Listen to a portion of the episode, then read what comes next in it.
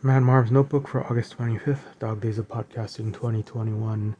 So, the receptionist at the office today was uh, kind of laughing and joking that when she went to Sam's Club uh, yesterday or yesterday, the supply of toilet paper was starting to run out. She was talking with people who work there. They said it was like people were anticipating Honolulu going back into a COVID lockdown and starting to hoard uh, supplies early although they're kind of laughing about it because this is not the same level of uh, hoarding that we saw when COVID was actually locking down Honolulu. This is more like the the every year when a hurricane starts to approach the islands, the same kind of hoarding mentality uh, happens, and it's like one of those kinds of hoarding, not the real serious kind of hoarding. So everybody's still kind of joking about it right now, but things are getting uh, at least a little bit interesting over here. So anyway, uh, list of questions of ta- table topic questions. I found one, and wouldn't you know it, I forgot exactly where I got it from. I saved it as a PDF, but uh, whoever posted it just had a list of hundreds of questions, but they did not uh, post a link back to where this was taken from because honestly, I don't think they came up with all 365 of these questions themselves. But anyway, you know, borrowing is part of the Toastmasters traditions, at least when it comes to making up content.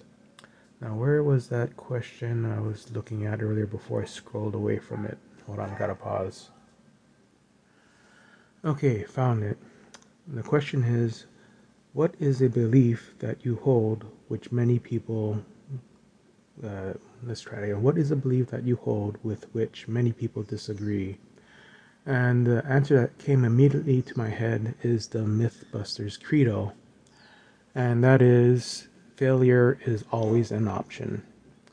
I remember, I don't actually see this anywhere except uh, on when Mythbusters talk about their their culture and how they how the show came about. I know uh, specifically Adam Savage has uh, tweeted about that a lot, and I think I remember reading so not his autobiography. I haven't gotten through that yet, earlier earlier works of his about his oh yeah it was his uh, his DEF CON talks about his earlier failures in, in life and what he learned from it.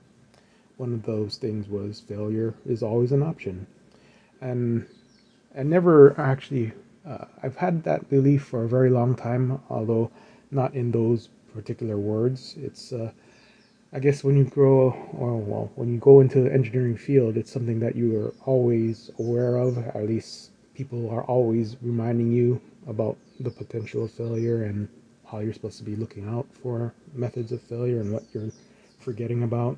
So it's it really is baked into that culture.